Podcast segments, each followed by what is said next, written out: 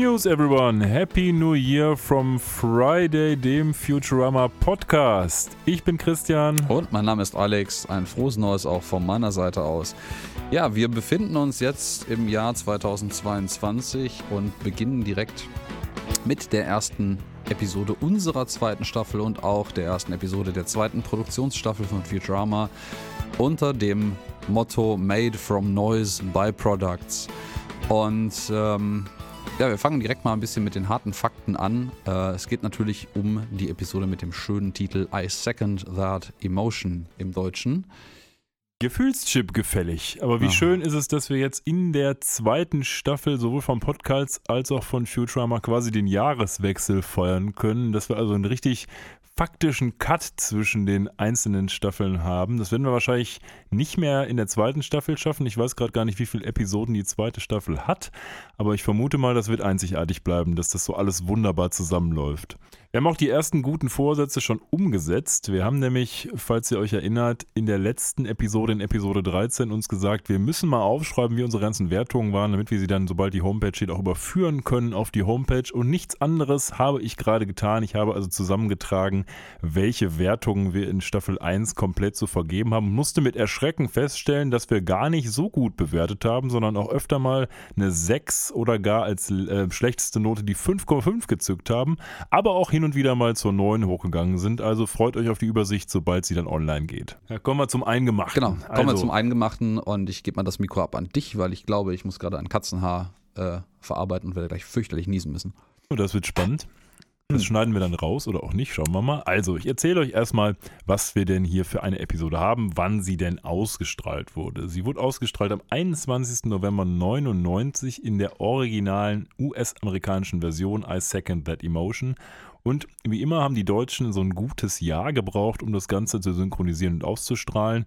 Der Gefühlschip gefällig oder die Episode mit dem Titel wurde also am 4. Dezember 2000 ausgestrahlt. Also, sag ich mal, fast ähm, etwas, also mehr als 20 Jahre logischerweise äh, vor unserer Zeit jetzt. Wir sind also wirklich bei einer Episode oder generell bei Episoden, die ja schon fast antik sind, muss man sagen. Wir besprechen hier eine Serie. Ich weiß gar nicht, ob so viele Leute da noch äh, Erinnerungen dran haben und die jemals gesehen haben. Die neue Generation äh, von Leuten hat wahrscheinlich gar keine Ahnung, was Futurama ist oder es immer nur in irgendwelchen Memes gesehen oder sowas. Das wäre eigentlich Ja, mal spannend herauszufinden, ob so der typische 16-Jährige von heutzutage Futurama kennt.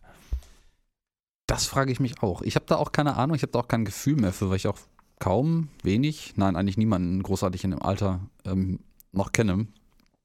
Und immerhin hat es, haben es einige Futurama-Ausschnitte ja bis heute in äh, kreisende und noch aktiv verwendete Memes im Internet geschafft. Das ist, äh, Shut up and take my money zum Beispiel. Ja, ne? zum Beispiel, genau. Das ist ein sehr, sehr, sehr bekanntes Meme. Das, soweit waren wir in der Episode noch nicht, glaube ich. Das kommt Nee. erst später. Nee, nee, ja. Ähm, aber insofern pff, ja, gibt es zumindest die Möglichkeit, dass da noch äh, ein Wissen über diese äh, Serie vorhanden ist. Ich glaube auch, dass dadurch, dass die Simpsons ja immer noch aktiv laufen, auch Leute mal über Matt Groening dann auf äh, Futurama kommen. Und es gab ja zuletzt auch die neue Serie von Matt Groening, die ähm, Disenchantment. Disenchanted Mhm. äh, die mir persönlich nicht so gefallen hat, aber da gibt es auch sehr spannende Kritiken drüber, warum das nämlich genau heute nicht mehr funktioniert, so eine Serie neu zu machen. ja, ja, das ähm, war auch nicht meins. so Aber äh, persönlich. ja, es ist, wir haben ja auch durch unsere vergangenen äh, 13 Episoden, die wir gemacht haben, immerhin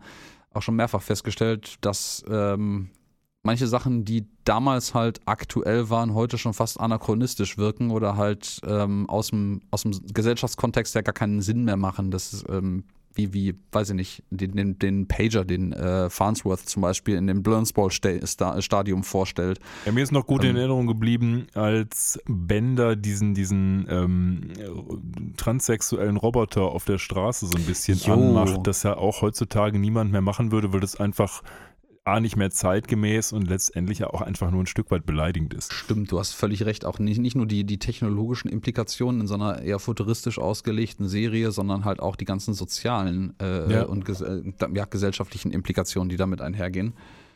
Ähm, Katze, ja, bitte. Mhm. Ja, äh, eine Katze läuft rum und guckt sich die neuen Vorhänge an. Spannend. Ähm, ja, aber so, wir waren jetzt bei den harten Fakten. Gehen Genau. wir mal über zu Story-Ding. Wir haben diesmal, ich äh, kann es mit einem Tusch und ähm, einem Trommelwirbel verkünden, kein Cold Opening. Weil wir steigen nämlich in eine kurze Werbung ein, die uns präsentiert wird und sind dann beim Intro.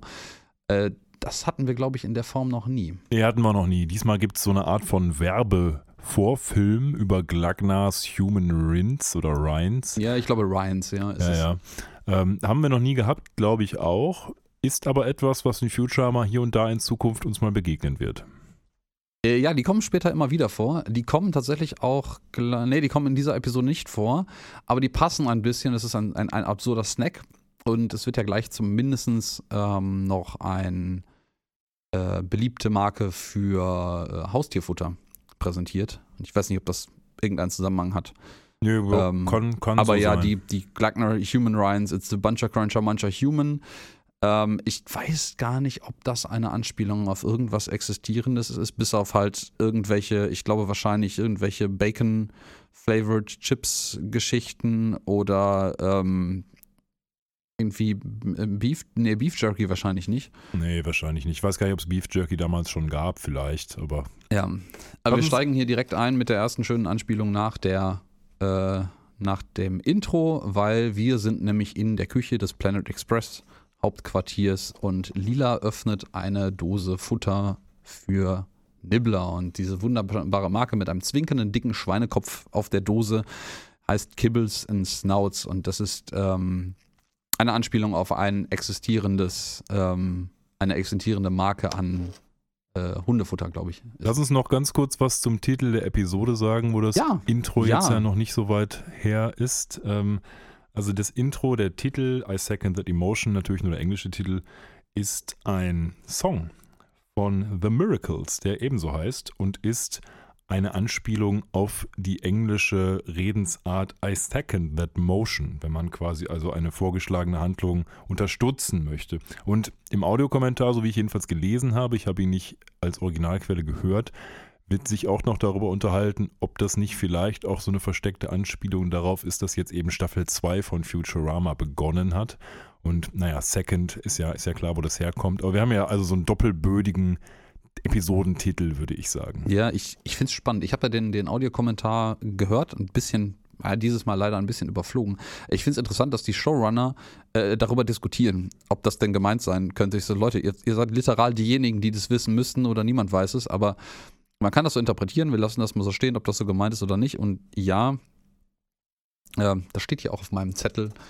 Äh, das ist natürlich auch eine Song-Anspielung und sehr, sehr doppelbödig. Drei, dreifach eigentlich. Es ist die Song-Anspielung, es ist die Anspielung auf A Second That Motion. Also ich würde mich dem anschließen, würde man das wahrscheinlich auf Deutsch übersetzen, was natürlich dann so semi-Sinn macht.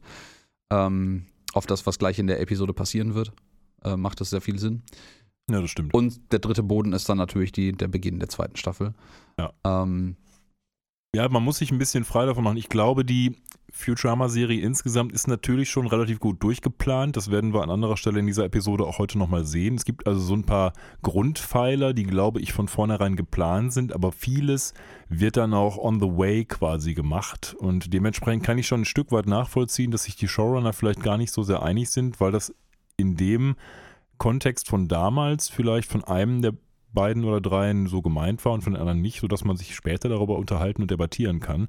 Ähm, weil du kannst bei so einer Serie, glaube ich, echt nicht alles vorplanen. Wenn du jetzt nicht gerade irgendwie Michael Straczynski bist, der Babylon 5 schreibt und quasi jede Episode selber macht und auch schon von vornherein weiß, wo er hin will, dann gibt es das einfach, ich glaube auch heutzutage noch Nein. weniger, aber auch damals nicht. Nein, nein, also das, das wird auch nicht funktionieren. Ich glaube, also gerade auch bei einer Serie wie Futurama wird das, glaube ich, nicht funktionieren, weil die zeitweise auch von sehr, sehr kurzweiligem, eingeworfenem Random-Humor lebt und das, ähm, wenn man natürlich das Evil Mastermind ist, dann kann man auch natürlich Random-Humor irgendwie in einem Zusammenhang oder Handlungsbogen vorplanen.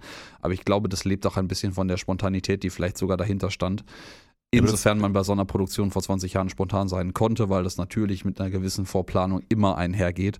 Aber es ist auch ganz gut, weil dieses Worldbuilding, was Futurama natürlich schon betreibt, ist eben nicht ein Selbstzweck des Worldbuildings, sondern geht immer einher mit, wie schaffen wir es jetzt entweder einen guten Gag zu verpacken oder aber, wie schaffen wir es, die ganze Situation so gut im, im Futurama-Kontext darzustellen? Es geht nie darum, einfach jetzt mal nur Exposé zu zeigen. Und das ist mhm. etwas, was du in einer Comedy-Serie natürlich wunderbar machen kannst. In einer normalen Dramaserie musst du ja ständig Exposés zeigen, damit die Leute wissen, wo es hingeht.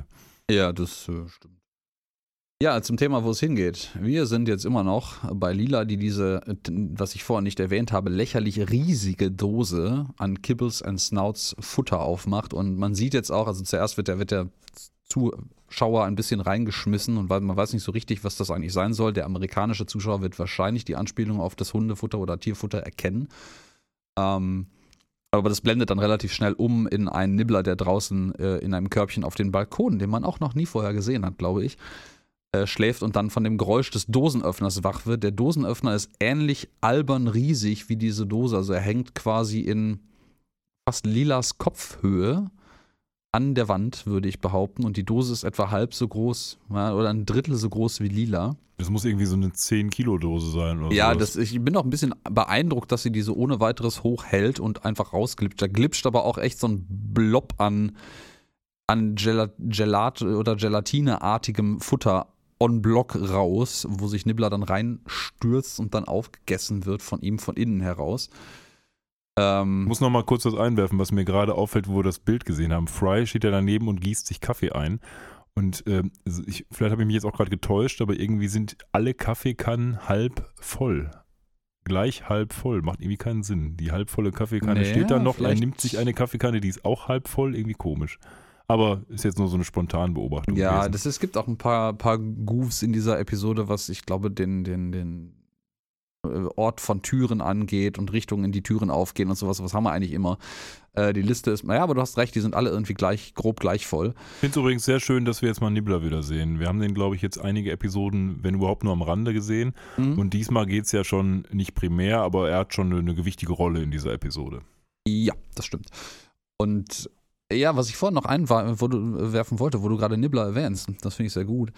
Ähm, bezüglich Spontanität und Dingen, die überlegt werden und wieder unter den Tisch fallen. Es äh, äh, gab ja diese, in der Episode, wo Nibbler entdeckt wird, diese Liste an, an absurden Tieren, die man halt auf dem Planeten einsammeln sollte, der ähm, zusammenbricht. Ich weiß gar nicht, wie hieß er, Nebulon 9 oder irgendwas sowas? Ich weiß auch nicht mehr genau. Ähm, und da gab es auch eine Diskussion darüber, dass es noch etlichste andere Vorschläge für diese albernen Tiernamen gab, die man dann halt alle äh, nicht, nicht umgesetzt hat, weil das natürlich nicht komplett geht.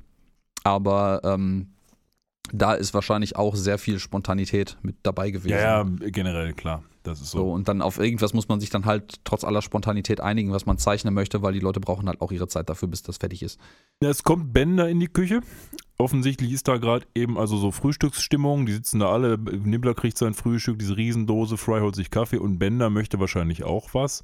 Und naja, der läuft dann unter diesem riesigen Dosenöffner her und wird dann irgendwie, ich weiß nicht, ob es magnetisch ist oder nicht, von diesem Dosenöffner angezogen und ähm, naja, soll quasi geöffnet werden. Da habe ich mich als erstes mal gefragt, war es nicht so, dass wenn Bender irgendwie so von irgendwas magnetisch angezogen wird, dass er da so Banjo spielen muss und singen muss? Da hast du völlig recht. Das ist tatsächlich eine mögliche Inkonsistenz in dieser Episode. Aber man könnte natürlich auch sagen, dass er vielleicht, wenn ihm gerade der Kopf aufgesägt wird, nicht unbedingt eine Gelegenheit dazu hat, Banjo zu spielen. Ähm, eine Gelegenheit bestimmt nicht, aber keine Ahnung. Ja. Aber vielleicht ist es auch kein Magneten, das sieht nur so aus. Aber äh, doch ziemlich, mit ziemlicher Sicherheit ist das eine, was ich gerade nämlich einwerfen wollte. Ich weiß, ich glaube, meine Oma hatte damals nämlich auch so einen elektrischen Dosenöffner. Und ähm, der sah so rein von dem Kasten mit diesem Zahnrad draußen und dem Schneidewerkzeug und diesem Griff, dem relativ ähnlich, nur dass er halt nicht an der Wand montiert war und irgendwie drei Meter lang. Hm. Ähm, und der hatte tatsächlich auch einen, wenn ich mich recht entsinne, einen Magneten, sodass der ähm, die, die, Do äh, die Dose soweit zumindest, wenn sie auf dem Tisch steht, festhält, dass sie nicht rausrutscht. Ja, so gut, dann haben wir jetzt die Inkonsistenz der Folgenhand des Dosenöffners von deiner Oma äh, detektiert. Ja, möglicherweise. Das ist doch gut. Ja, möglicherweise. Ähm, und ja, äh, Bender hat jetzt jedenfalls den Kopf halb aufgeschnitten. Ich fand es sehr süß, dass er so ein bisschen so einen Frankenstein-Look dadurch kriegt. Ja, stimmt. Fehlen noch die Äh, Schrauben. Ja. Ja, es fehlen noch die Schrauben. Äh, Die sind bei ihm an anderer Stelle locker jedenfalls. Ähm, na gut, es ist jetzt so ein bisschen so ein Stellvertreterkrieg, den er da ausfechtet. Äh, äh, es ist hier schon so, dass diese Rivalität von Bender und dem Dosenöffner etabliert wird. Es kommt nämlich in einer spä wesentlich späteren Episode nochmal vor, Ja, ähm, ja, dass er dem Dosenöffner begegnet. Sein aber- Vater wurde ja auch offensichtlich von einem Dosenöffner getötet. Äh, ja, richtig. Da gibt es offensichtlich eine familiär lang zurückliegende Rivalität, ähm, die im Übrigen auch, gut, dass du das erwähnst, ich hätte es fast vergessen, eine Anspielung ist. Ähm, weil Bender sagt nämlich dann äh, völlig entgeistert mit halb aufgesägtem Kopf, You killed my father and now you've come back for me. Und das ist offensichtlich eine Referenz auf, äh, ich glaube, einen Kommentar nach einem Spiel der Red, Boston Red Sox im Baseball, ähm, Ah, okay. wo ein, ein, also das wird von den Audiokommentatoren wird das gesagt, dass ich glaube, dass, ich weiß nicht, ob das ein so bekanntes Zitat im amerikanischen Sprachraum ist, dass man sich daran erinnert, ähm, dass das eine Referenz ist oder ob man das explizit erwähnen muss, damit das.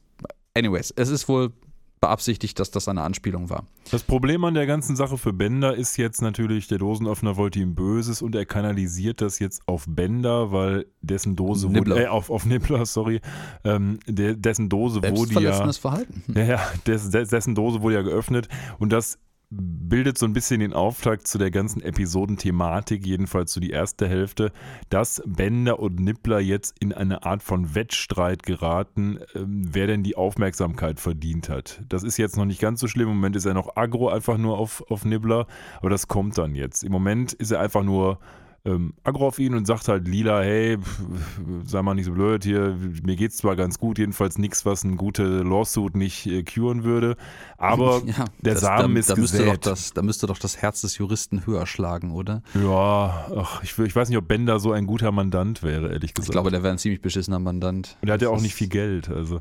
Das, äh, wie ja auch in dieser Episode sehr, das ist ja auch der Aufhänger nachher, sehr schön dargelegt wird, wie egoistisch und arschlochig äh, Bender eigentlich ist. Also es ist, ähm, die Episode wird so ein bisschen benutzt noch, da kommen wir ja gleich später noch drauf, um, um diesen Charakter von Bender in eine etwas andere Richtung zu schubsen. Der war zwar jetzt auch in der ersten, Epis ersten Staffel nie so der, der Good Guy, aber hier manifestiert sich doch was noch ein bisschen krasseres, was in der ersten Staffel gar nicht so krass rauskam. Nee, da wird noch zu reden drüber sein, in der Tat, Ja. weil es hier einen Bruch des Charakters ein Stück weit gibt, der in der ersten Staffel so auch meiner Ansicht nach nicht vorbereitet wurde. Ja. Aber gut, Bender kanalisiert jetzt seine Wut auf Nibbler, der augenscheinlich der Grund ist, warum dieser lächerlich große Dosenöffner überhaupt existiert. Der kam auch vorher nie irgendwie vor.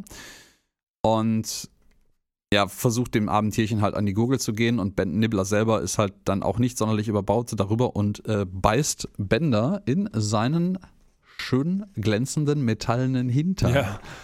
Und das ist sehr lustig, weil es ist in dieser, ja, in der gesamten Serie, in der jetzt mittlerweile dann 14. Episode der Gesamtzählung, das erste Mal, dass Benders Standard-Catchphrase, um von irgendeiner, irgendeiner Anspielung oder irgendeinem dummen Spruch irgendwie zurückzukommen, literal passiert. Und es ist absurderweise eine Episode, in der dieser Satz nicht vorkommt. Ja, völlig richtig. Es wird einfach nur getan, ohne groß zu reden. Ja. Wunderbar, also quasi eine Selbstreferenz von Ja, Futurama. das, wenn ich finde so das, ich find das sehr schön. Ich weiß gar nicht, ob das beabsichtigt war, das dann konsequent durchzuziehen, dass er diesen Satz wirklich nirgendwo erwähnt, auch niemand anderes den erwähnt.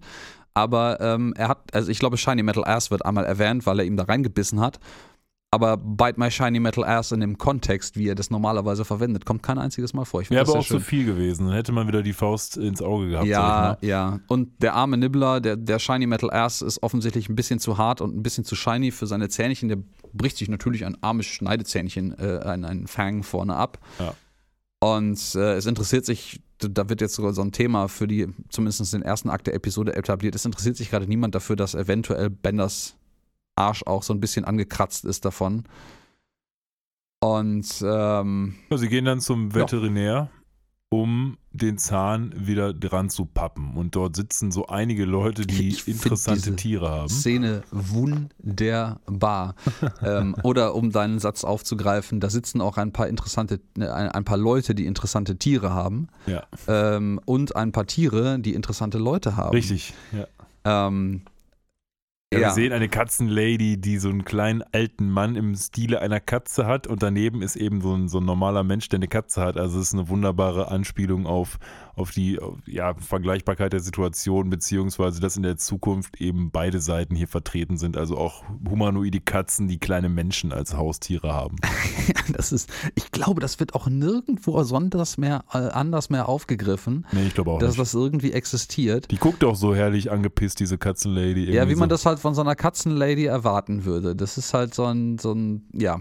Ich finde es schön im Übrigen, dass ähm, der, der, der kleine, sehr kleine ältere Herr, der auf ihrem Schoß sitzt und gestreichelt wird von ihr, genauso wie die Katze, die auf, bei dem Herren daneben auf dem Schoß sitzt, ihren Arsch nach oben reckt, äh, wenn die Hand in Richtung Hintern ja, über ja, den das, Rücken das, das fährt. stimmt, ja. ja. Ja, das ist sehr, sehr schöne Liebe zum Detail hier. Ähm, und ich mag diese Szene sowieso unglaublich gerne, weil äh, direkt danach in der totalen Ansicht, wo man das gesamte Wartezimmer mit der Rezeption vorne sieht, ein äh, Roboter ein, sein Haustier vorführt. Und du wirst es mit Sicherheit auch erkannt haben, oder?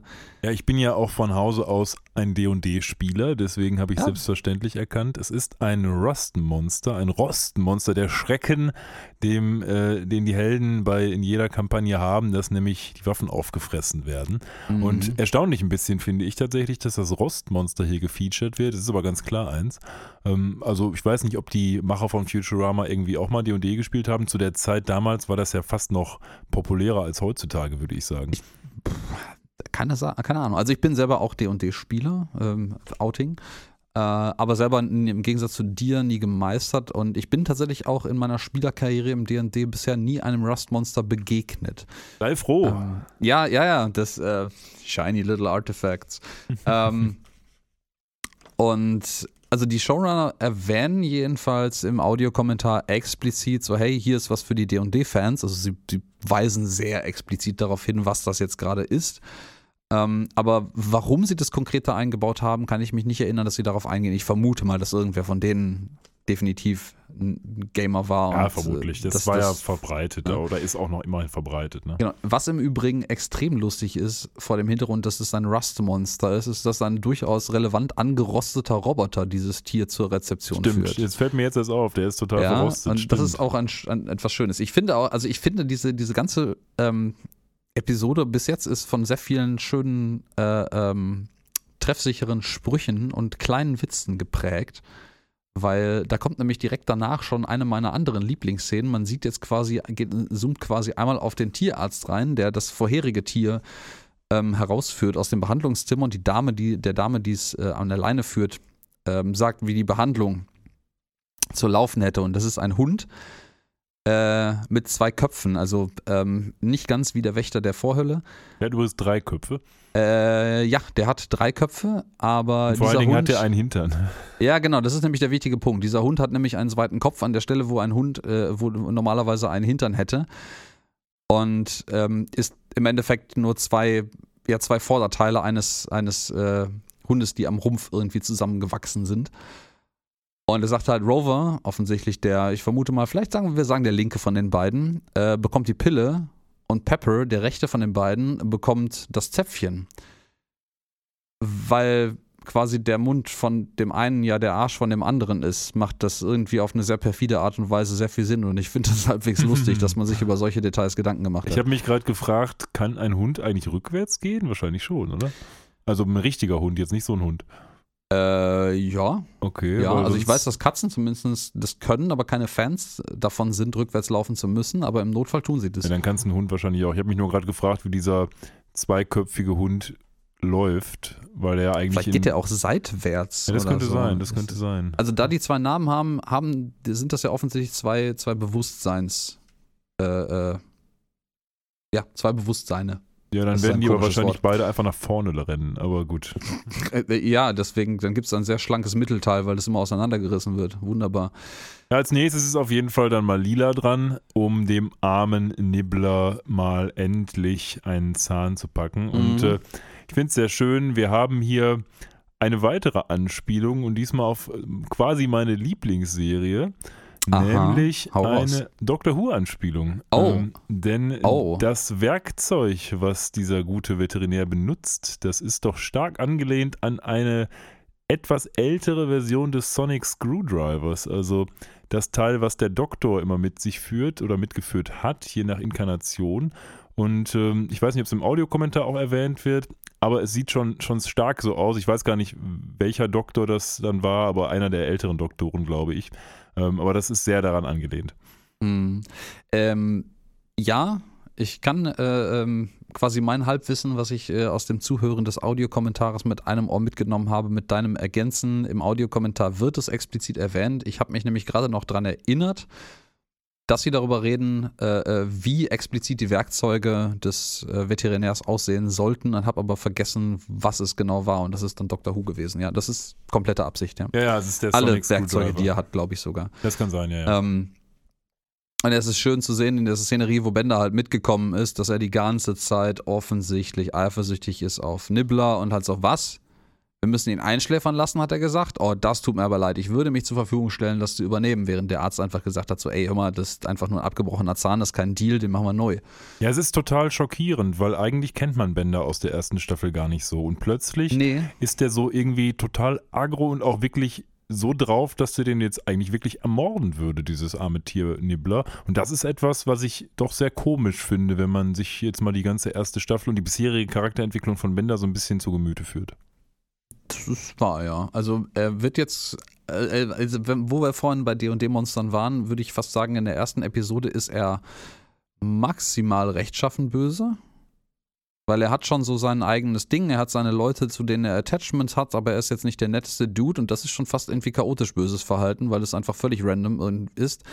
Ja, er, Nibbler hat in Anführungsstrichen ihm etwas Böses getan, aber das ist halt, es scheint auch nur eine Kanalisierung dafür zu sein, dass er offensichtlich gerade nicht genug Aufmerksamkeit bekommt vom Rest der Leute. Ja, Und ja, es ist ein totaler Bruch mit seinem Charakter aus der ersten Staffel. komisch. Also er hatte offensichtlich einfach schlechte Wochen und ist richtig aggro. Also er ist auf jeden Fall auf 180 und würde ohne zu zögern den armen Nibbler jetzt einfach killen. Also er möchte es faktisch, ja, auch wenn ihn Ja, niemand ja, davon genau. abgehalten hätte, würde er das hier in dem Raum, also Lila ihn davon abhält, indem sie ihm einfach einen Arm abnimmt und ihm die zerbrochene Flasche mit irgendeinem Medikament aus der Hand nimmt. Ähm, Ja, der Ja. Doktor sagt dann quasi, er muss aus dem neuen, aus dem anderen Raum den, den Replacement Fang, also den, den Zahn für Nibbler holen, hat dann, ja. einen Das kurzen- finde ich so schön. hat dann einen kurzen Kampf mit einem, ich weiß gar nicht, Geparden oder irgendwas, was da ja, drin ich glaube ist. im Jaguar Der Jaguar sowas. kommt also dann etwas lediert wieder raus, aber hat immerhin seinen eigenen Zahn in der Hand, dem dieser Jaguar ihm abgenommen hat. Sieht auch ordentlich geschunden aus. Und Ja. naja, gibt jetzt eben dem Nibbler einen Menschenzahn. Und Ist genau, ja, der, der, ähm, der Jaguar, der war nicht sonderlich kooperativ, aber er war immerhin so nett, mir einen Zahn auszuschlagen, äh, sodass ich Nibbler ihm dann geben kann. genau. Ähm, Dann gucken Sie sich an, wie viele Ringe in Nibblers Zahlen sind. Da muss man sagen, ist das ein, ich sag mal, ein weiter Sprung von dieser Argumentation des Veterinärs, der ja quasi sagt, also Fry fragt ihn, was sind denn das für Ringe da drin? Und der, der Arzt sagt, ja, ja, das ist wie beim Baum. Da guckst du dir mal ein paar Ringe an und dann weißt du, wie alt er ist. ähm, ob das bei Tieren so funktioniert, ich glaube es nicht, aber vielleicht bei Nibblers Art. Und ähm, wir sehen also hier etwas, was später noch völlig revidiert wird, aber für den jetzigen Zeitpunkt erstmal so gilt, nämlich, dass Nibbler angeblich fünf Jahre alt ist. ja, und äh, Fry noch wunderbar erwähnt, boah, das sind so viele, das braucht ein, ein, ein, äh, Das ist einen genialen, für. Einen genialen Geist, um das zu zählen. Und der Arzt meint total trocken, er ist fünf. ja. Ähm, aber ich muss dir äh, ähm, widersprechen oder andersrum vielleicht deinen geistigen Horizont erweitern, weil das geht tatsächlich. bei Tieren? Es gibt, also ich habe es extra nachgelesen, Die weil kann ich man- das die kann man zufällig- sehen per Auge? Nee, das geht nicht, natürlich nicht bei beliebigen Tieren, aber es gibt offensichtlich äh, Fische, bei denen das funktioniert, bei denen man äh, ihr Alter über Wachstumsringe, nenne ich das jetzt mal völlig laienhaft, in äh, gewissen Organen wie ich glaube Kiemen oder Augen nachweisen kann und darüber hin leidigerweise durch eine Obduktion oder Sezierung das Alter des Tieres feststellen kann. Es gibt also tatsächlich Tiere, bei denen das Ah ja. funktioniert. Es ist nicht so, die Anspielung auf den Baum ist natürlich das, was man landläufig irgendwie total einfach kennt, aber ähm, es ist nicht ganz so absurd. Ja gut, aber ich schlage jetzt keinem Jaguar den Zahn aus und gucke mir an, wie viele Ringe ich sehe und weiß, wie alt er ist. Das wird wohl nicht funktionieren. Nein, aber das wäre immerhin einfacher, als ihm das Auge abzunehmen. Ja, ja. Also weniger invasiv auf jeden Fall. Müsstest es wäre vielleicht der eigenen Gesundheit anzuraten, das trotzdem unter Vollnarkose des jeweiligen Tieres durchzuführen.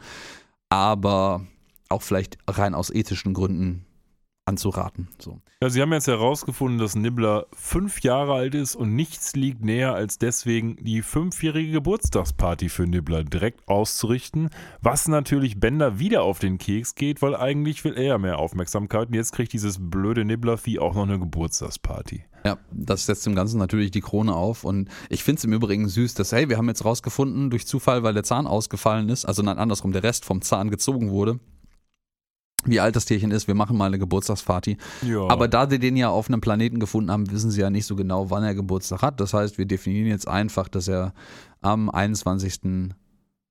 äh, November Geburtstag hat, wenn man jetzt mal davon ausgeht, dass die Episoden vielleicht an, zumindest an dem gleichen Wochen- und Monatstag spielen, wie sie ausgestrahlt worden sind. So. ja, das Sagen wir mal einfach so ganz- unterstellen. Ja. Gehen wir mal einen weiten, weit, machen wir einen weiten Wurf.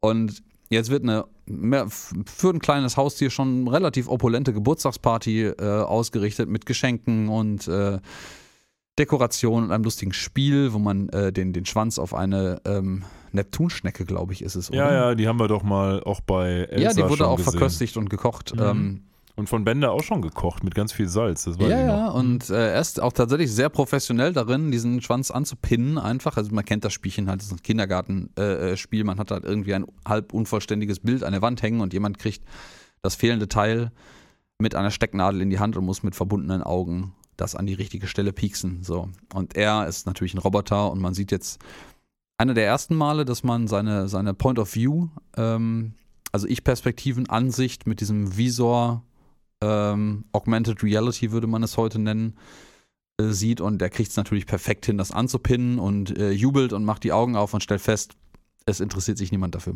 Ich kann das aber jetzt echt gut nachvollziehen. Und zwar, weil mein eigener Sohn jetzt letztlich ein Jahr geworden ist. Und naja, ganz ehrlich, ein einjähriges Kind, das kann halt noch nicht so viel. Also es kann schon viel dafür, dass es ein Jahr alt ist. Aber es kann aus der Sicht eines Erwachsenen natürlich nicht so viel.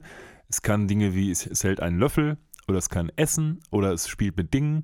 Und trotzdem stehen alle Erwachsenen rum und sagen, boah, krass, der kann einen Löffel halten. Und das ist ja auch toll. Ähm, Der kann definitiv auch versuchen, Torten zu zerstören, die absolut nicht schmecken. Das auch? Hatten, ja, gut, meine Frau hat ihnen ja dann den, den Kuchen, der, also um das aufzuklären, es gab eine schöne Torte, die war aber für ein Baby natürlich ohne Zucker gemacht und dementsprechend hat die nach nichts geschmeckt, damit er sie essen und zerstören konnte. Am nächsten Tag wurde sie aber dann von meiner Frau mit einem neuen Überzug versehen, der sehr, sehr schmackhaft und zuckrig war. damit sie sie essbar. Ja, und er durfte halt auf dem Tisch sitzen und diese ähm, Torte zerstören, war aber wahrscheinlich auch, weil die gar nicht so geil schmeckte, um das vorsichtig zu betonen, wahrscheinlich sehr äh, vernünftig das war, das so zu handhaben, aber deswegen hat er sich ein bisschen zurückgehalten, die zu zerstören. Es wäre lustiger gewesen, wenn es wesentlich Ja. epischere Zerstörungswut gewesen wäre, aber Egal. ich finde es auch sehr dankbar, dass euer Sohnemann nach einem Jahr gar keine so gar keine Aggressionen hat und gar keine Torte zerstören möchte. Ich finde, das ist ein sehr positives Argument für euch als Ja. Eltern.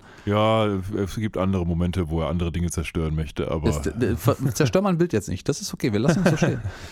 ähm, Gut, also Bender versucht die Aufmerksamkeit wieder auf sich zu ziehen, indem er rumtanzt und seinen Kopf wieder abnimmt. Und er hat das, glaube ich, auch in der ersten oder zweiten oder dritten Episode schon mal versucht. Da hat er auch irgendwie den Leuten Geld gezockt, während ja, er ich eine glaube, Show er klaut Amy Hat. dann oder Lila oder so irgendwie Geld und ja. Ja, ja. Und jetzt will er halt die Aufmerksamkeit klauen, funktioniert aber nicht, weil halt das Kind im Raum eben die meiste Aufmerksamkeit auf sich zieht und das ist halt in dieser Konstellation der gute Nibbler. Genau. Und ich finde es im Übrigen gut, dass du genau diese, diesen, diese äh, Szene gerade referenziert hast, äh, weil da fällt mir jetzt gerade in meiner Erinnerung an die Szene erstmal auf, wie unterschiedlich seine Charakterzüge jetzt eigentlich geworden sind.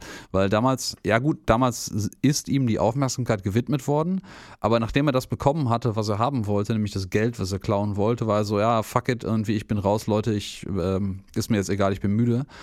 Und äh, das, auf, das, das stellt halt eigentlich so eine scheißegal Haltung auch da. So, und ähm, hier finde ich, kommt die halt überhaupt nicht mehr zum Tragen. Er ist halt so geil auf Aufmerksamkeit, gerade auf einmal, Ja, das ist Ähm, komisch, ne? Das ist Und das passt halt nicht. Ich meine, gut, man könnte natürlich argumentieren, dass er damals halt einfach Aufmerksamkeit gekriegt hat und dann dachte, ja gut, geil, jetzt habe ich Aufmerksamkeit, jetzt könnt ihr euch alle mal. Ja, aber es ging ja um was anderes damals. Es ging ja nicht um die Mhm. Aufmerksamkeit, sondern die Aufmerksamkeit war Mittel zum Zweck, um die Leute zu bestehlen. Jetzt geht es darum, dass Bender einfach eifersüchtig auf die Aufmerksamkeit eines anderen ist und die Aufmerksamkeit, die auf ihn gelenkt werden soll, ja gar nicht mehr Mittel zum Zweck ist, sondern nur dazu dient, Bender quasi ein gutes Gefühl zu geben. Das ist etwas, was der Bender in der ersten Staffel wahrscheinlich so nicht gemacht hätte.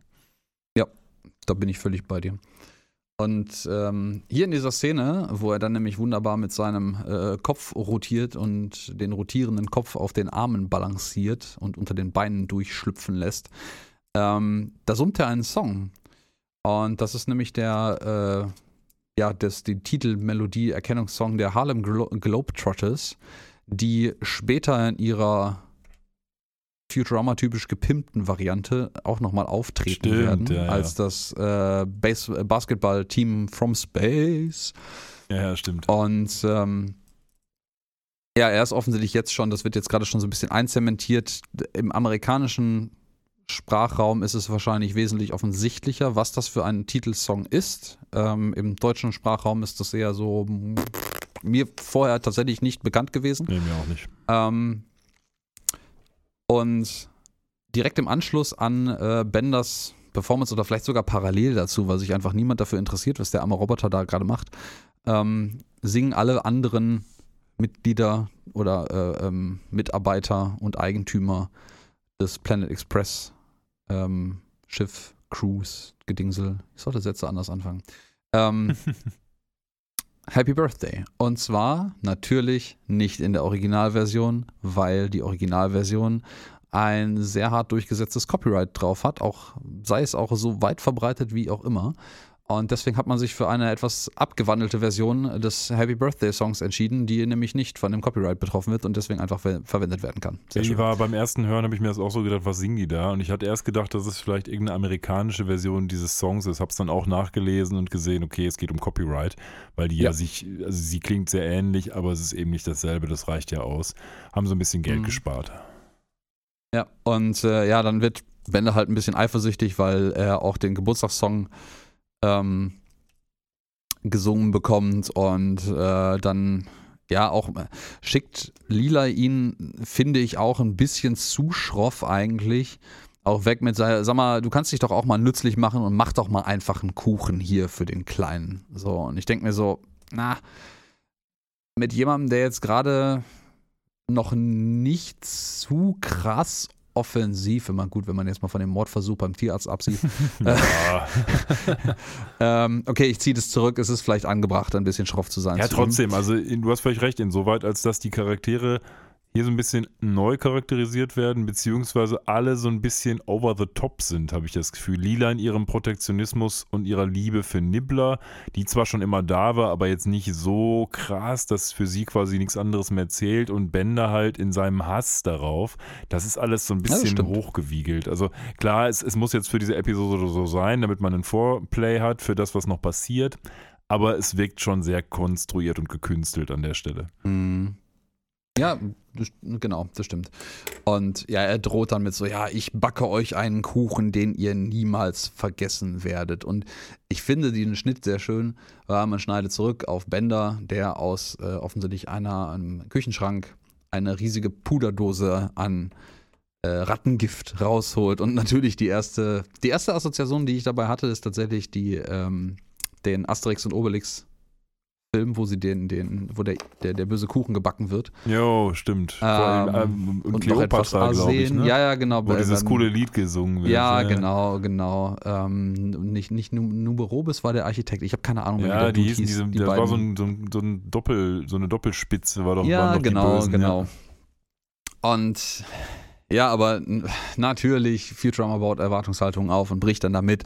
Was macht er natürlich? Er ähm, streut halt einfach offensichtlich vor das Mauses-Rattenloch ähm, am Rand der Küche dieses Rattengift und sagen, ja, das, das wird den Ratten eine Lehre sein. Aber ist so Und ein jetzt- bisschen der Rückfall auch in Simpsons Humor, finde ich. Weil das auch so in, also meines Erachtens hätte das auch so in Simpsons vorkommen können. Das stimmt, erinnert mich an den, an den Dach-Gag aus dem Simpsons-Film, ist es, glaube ich, ne, wo Homer da sitzt und steady, steady und haut sich irgendwie auf den Fuß und fällt Ja, aber irgendwie runter oder so. Genau, Ja, ja. also Ja, es ist äh, schon sehr ähnlich, ja. Erwartungshaltung aufbauen und dann völlig damit brechen.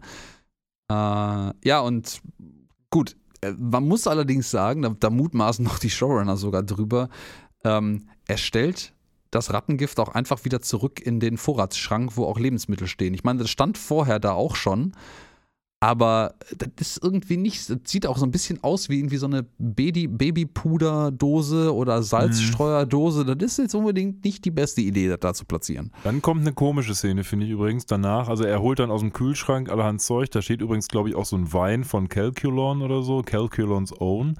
Ja, irgendwie, irgendwie sowas. Aber dann finde ich, fand ich befremdlich beim Gucken, diese Kochszene, wo er diesen Kuchen jetzt backt, ist irgendwie super lang. Also da passiert auch nicht viel. Also der, der geht dann im Kühlschrank, holt die Eier raus, macht dann da irgendwelchen Spökes, dann fallen die Eier da rein. Das, also beim, beim Gucken kam mir das irgendwie so vor, als hätten sie hier noch zehn Sekunden gehabt, die irgendwie überbrückt werden müssen. Und jetzt zeigen sie Bender da so ein bisschen beim Kuchenbacken, dass er so seinen Arm nimmt, der rotiert als Mixer und sowas.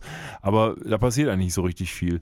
Ja, außer dass wir wieder mal eine weitere Möglichkeit der ähm, komischen Dimensionstür sehen, die offensichtlich so eine Frontklappe ist, weil er diesmal nämlich die Frontklappe aufmacht. Ja. Das ist natürlich ein kombinierter Ofen und Kühlschrank, den man umschalten kann. Ich, ich frage mich, was passiert, wenn man das in Mittelstellung bringt. Also aus meiner, Ähm, ich glaube, das ist einfach so, dass in Bender eine TARDIS ist. Weil anders ist es nicht zu erklären, dass er seine Tür aufmacht Ja, so so ein Wurmloch oder so ein. Dimensionstor. Oder vielleicht so ein bisschen wie, ähm, ich habe ich das nicht bei der letzten Episode auch schon mal erwähnt, wie bei das wandelnde Schloss, diese Tür Ja, ja, raus, wo so ein, so, ein, so, ein, so, ein, so ein Wahlschalter ist, einfach wo die Tür gerade hinführen soll, in welche, welche nicht Dimension, aber in welchen Ort Ja, zumindest. irgendwie so kleine Taschendimensionen, genau. Ja, sowas in der Richtung. Und ähm, das Spannende ist ja, dass wir eigentlich schon ähm, in der Episode, wo Bender nämlich dann auch kocht, etabliert haben, dass er eigentlich ein echt beschissener Koch ist. Das stimmt. Und als er jetzt die Torte übergibt, das sehen wir jetzt hier gerade bei uns auf dem Bildschirm, da sagt er also auch, there, this teach those filthy bastards who's lovable. Und dieser Satz wurde in einer der Ausstrahlungen zensiert, weil er einfach zu böse war. Oh, uh. Ach, gut. ähm, lang, lang ist's her. Die Zeiten haben sich geändert. Ich finde es schön, dass diese, äh, diese Torte passend allerdings zum jetzigen aktuell dargestellten Charakter von Bender einfach Happy Birthday Nibbler auf der mittleren Etage. Ja. Man denkt zuerst halbwegs groß irgendwie, hat aber dann auf der unteren Etage noch viel, viel größer bei Bender drauf Genau, steht. stimmt. Ähm, und oben ein kleiner Mini-Bender thront, der Ja, jubilierend die Arme nach oben reißt. Also es ist alles.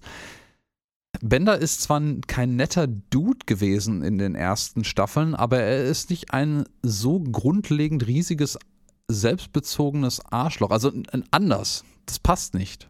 Nee, Bender ist jetzt, äh, mal gucken, wie das jetzt in, der nächsten, in den nächsten Folgen sein wird. Aber Stand jetzt ist Bender zurückgesetzt worden auf einen, einen selbstbezogenen Egomanen. Das ist so. Ja, und zwar ganz wichtig, keinen, keinen emotionslosen. Also einen Nee, sehr, sehr, sehr emotionsgeladenen Egoman. Das, das ist ja genau das, das ist ja genau der Quatsch, der dann uns später erzählt wird mit dem Emotionschip. Ich, das macht überhaupt keinen Sinn, weil Bender überall Emotionen zeigt. Ja. Also es Ja, macht, ja. äh, kann ich mir, na, kommen wir gleich zu.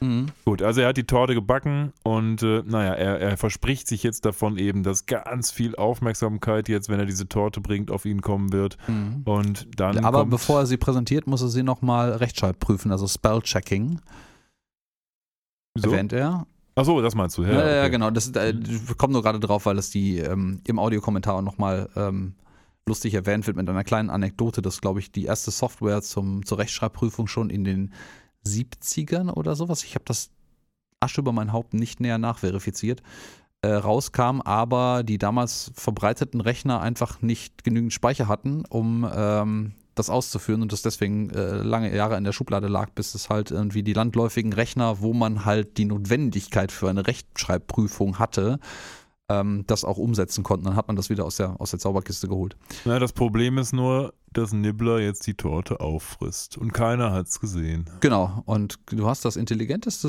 gesagt, was du, äh, gesagt, was du jemals getan hast und äh, gesagt hast und niemand hat es gesehen. Genau, das ist das- ein, ein sehr schief verklausuliertes Simpsons-Zitat, glaube ich. Ja. Ähm, ja, und Bender ist sehr, sehr schockiert darüber, dass das jetzt gerade passiert und ist da überhaupt nicht erfreut. Und äh, Ja, was macht man mit Leuten, die man nicht mag? Man geht ins Badezimmer und spült sie die Toilette runter. exakt, das ist äh, so, das ist, das ist jetzt der letzte, der letzte Strohhalm, das letzte, ähm, ja, er ist völlig fertig damit und schnappt sich einfach Nibbler, geht ins Badezimmer und spült ihn in der Toilette runter. Und im letzten Moment, als man so sein drittes oben an der Antenne sitzendes Auge sieht, kommt ein Lila völlig entgeistert reingesprungen. So, nein, was hast du getan? Ja, genau. Sie sieht es also noch und äh, Bender sieht sie nur an und sagt sich: Hey, Lila, ich benutze hier die Toilette. Kannst du mal bitte rausgehen? Ja, der Roboter vor allen Dingen.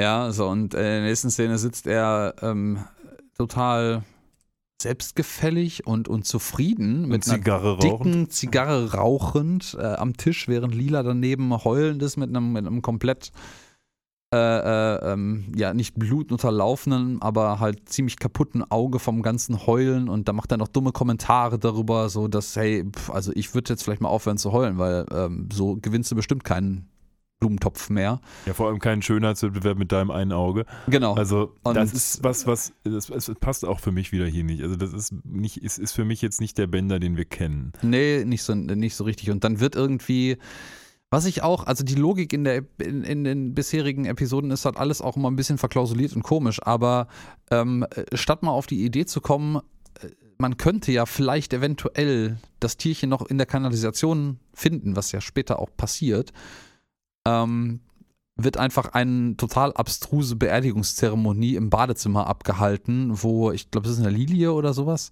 Ja, äh, eine, eine sowas. Blume im äh, Klo runtergespült wird. Und alle total ergriffen sind davon und ähm, Ja, vor allen Dingen ist das problematisch, weil in einigen Episoden zuvor schon etabliert wurde, dass es äh, Abwasserkanäle, also Sewers mit Mutanten sogar jedenfalls gerüchteweise gibt. Und sie waren ja auch schon unten, ähm, nämlich da in diesem Alt-New York. Die wissen also, dass da unten quasi eine Schattengesellschaft läuft. Und die kommen da nicht drauf, das ist ein bisschen komisch. das ist, es ist irgendwie leider ein bisschen halbgar. Aber Ja, es muss jetzt erstmal etabliert werden, dass alle trauern. Das Ja, ist ja genau, wichtig dafür, dass Bender jetzt nochmal. Trauer wird etabliert, Genau. dass äh, Bender im Übrigen raucht, wird hier auch etabliert, was er noch ab jetzt die gesamte Episode lang wieder häufiger machen wird, Mhm. äh, nämlich eine dicke, fette Zigarre puffen. Und ähm, ich äh, hörte darüber, dass ähm, diese Episode deswegen offensichtlich einen ominösen Black Lung Award, also den, den äh, Schwarze Lunge Preis gewonnen hat für halt das Bewerben von Rauchmitteln oder Mhm. Räucherware. Okay. Das Paradoxe dabei ist ja daran, dass in der gesamten Episode der einzige, der raucht ist, ist der Typ, der keine Lunge hat. Ja, das stimmt. Und auch der Typ, der jetzt in dieser Episode nicht gerade der Sympathieträger ist.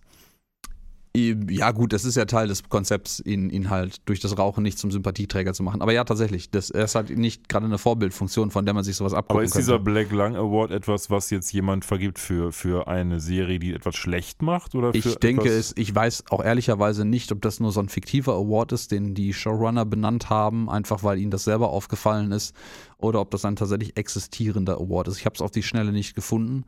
Okay. Aber ähm, anyways, es, ist, es wäre gerechtfertigt, ähm, verglichen mit den restlichen Episoden und dem Zeitgeist damals jedenfalls. Aber Gut, ja.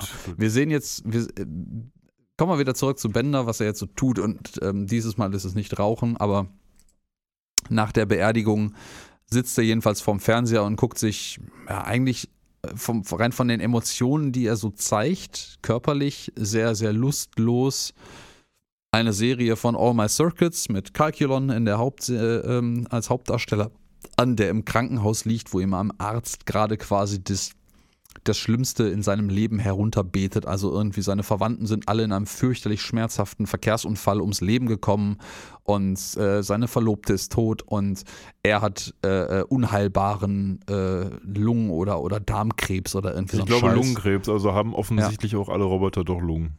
Ja, und irgendwie ein, ein, ein, dann kommt noch eine News-Nachrichtenmeldung, äh, die irgendwie von einem Raketenabsturz mit 54.000 Toten redet. Und Bender lacht sich einfach nur einen ab. Und ich, ah, ich finde das schwierig. Also, das ist jetzt so, je, näher, je mehr ich drüber nachdenke, desto mehr bricht das komplett mit dem Charakter, wie er in der ersten Staffel etabliert wurde von Bender. Ja, nicht nur das. Es bricht sogar mit dem, was wir in den letzten fünf Minuten gesehen haben. Denn ja wir haben doch bislang einen Bender gesehen, der quasi ausschließlich getrieben wurde von Human Emotions, nämlich die ganze Zeit von Eifersucht. Und jetzt will man uns erzählen, dass der Typ eigentlich überhaupt keine Emotionen hat und auch für jeden offensichtlich sei, dass er keine Emotionen hat. Das ist ehrlich gesagt einfach Quatsch. Das stimmt, ja. Also es ist, äh, ich würde es ein bisschen challengen, aus, einfach aus dem Grund, er lacht ja sehr hämisch über diese ganzen Ereignisse und über das, was in der Serie passiert, was er dann im Fernsehen sich anguckt. Also Emotionen sind da schon im Spiel, aber halt auf eine, auf eine total bizarre, merkwürdige Art und Weise, keine Ahnung. Vielleicht ist auch bei ihm einfach die Justierung im Hirn im, im Hirn im Arsch. Ja, und auch, dass diese Leute, die da das Planet Express Team bilden, nicht mal drauf kommen, dass das Quatsch ist, was sie da sehen, nämlich die denken ja, er hat keine Emotionen, sind aber den ganzen Tag mit seinen Emotionen ja eigentlich konfrontiert ähm, denn er zeigt es ja in jeder Szene bislang. Äh, das ist, da, da, gehen die auch ein bisschen mit Scheuklappen durch die Welt. Also gut, wir sind immer noch bei Futurama und einer kurzweiligen Comedy-Serie, aber das finde ich dann plotwise doch schon äh, ganz schön schwierig. Es stimmt aber total, dass das ein Bruch auch ist mit der Art und Weise, wie bisher zwischeneinander interagiert wurde. Natürlich ist es nicht alles komplett logisch und konsistent, aber es hatte zumindest immer einen, einen, es gab immer einen Grund dafür, warum das inkonsistent ist, wenn es inkonsistent war. Genau. Und hier ist es einfach nur ein total billiges Plot-Device, ähm, um ja, um, um quasi auf Biegen und Brechen Bender als eine emotionslose Maschine darzustellen, die er faktisch nicht ist. Ja, genau. Die und auch nie war. Und, äh ich, keine Ahnung, also da, man, man kann jetzt, das Einzige, was mir dazu spontan einfallen würde, ist in irgendwelche total abstrusen Untiefen von wirren Fantheorien abzusteigen, die vielleicht irgendwie einen in den Episoden, also in der Handlung zwischen den Episoden passierten Konflikt äh, ähm, reindichten könnten, dass alle anderen halt schon vor dem Start der Episode einen mega Brass auf Bänder haben und deswegen so eindimensional beobachten, was er tut. Ähm, aber das macht für mich alles keinen Sinn. Also das, das passt auch nicht zu der Pace bisher wie, wie und, und dem Storytelling bisher, leider. Nee, also onscreen wurde es uns nicht erklärt. Und für mich ist das deswegen schwer nachvollziehbar, außer aus dem Grund, dass man eine bestimmte Handlung verfolgen wollte, nämlich ja. die, die jetzt passiert. Bender soll einen Emotionschip in Anführungsstrichen implantiert bekommen, was dadurch passiert, dass der Professor ihm den mit so einem Hammer in den Kopf zimmert. Ja, und äh, genau genommen schlägt er irgendwie, glaube ich, 12, 15 Mal daneben, bevor er dann ein einziges Mal den Chip wirklich trifft und das reicht dann für die Montage aus. Äh, ob das jetzt der Tattrigkeit des äh, doch beachtlich alten Professors geschuldet ist oder einfach pure Absicht war, um nochmal ein bisschen irgendwie in der Wunde rumzurühren, weiß ich gar nicht so genau. Aber die Szene, die dann kommt, finde ich ganz nett, weil dann muss er nämlich eingestellt werden auf die Emotionsfrequenz von Lila. Denn ja, es ist ja der ist Plan, dass er quasi Lilas Emotionen spiegeln soll. Und dann äh, wird er erstmal auf die Emotionsfrequenz von einigen anderen Charakteren eingestellt. Erst von Soldberg, glaube ich, und äh, dann von Lila.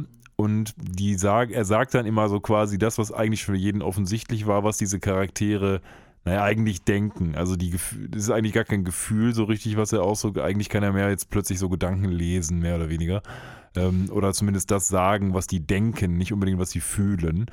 Aber das ist schon ganz spannend, weil ich weiß jetzt gar nicht mehr, was Soldberg sagt, aber bei, bei Amy ist es natürlich schon so, ah, ich habe Angst, dass ich nicht so schlau bin wie Lila, aber auf der anderen Seite bin ich auch glücklich, dass ich äh, hübscher bin als sie, hahaha.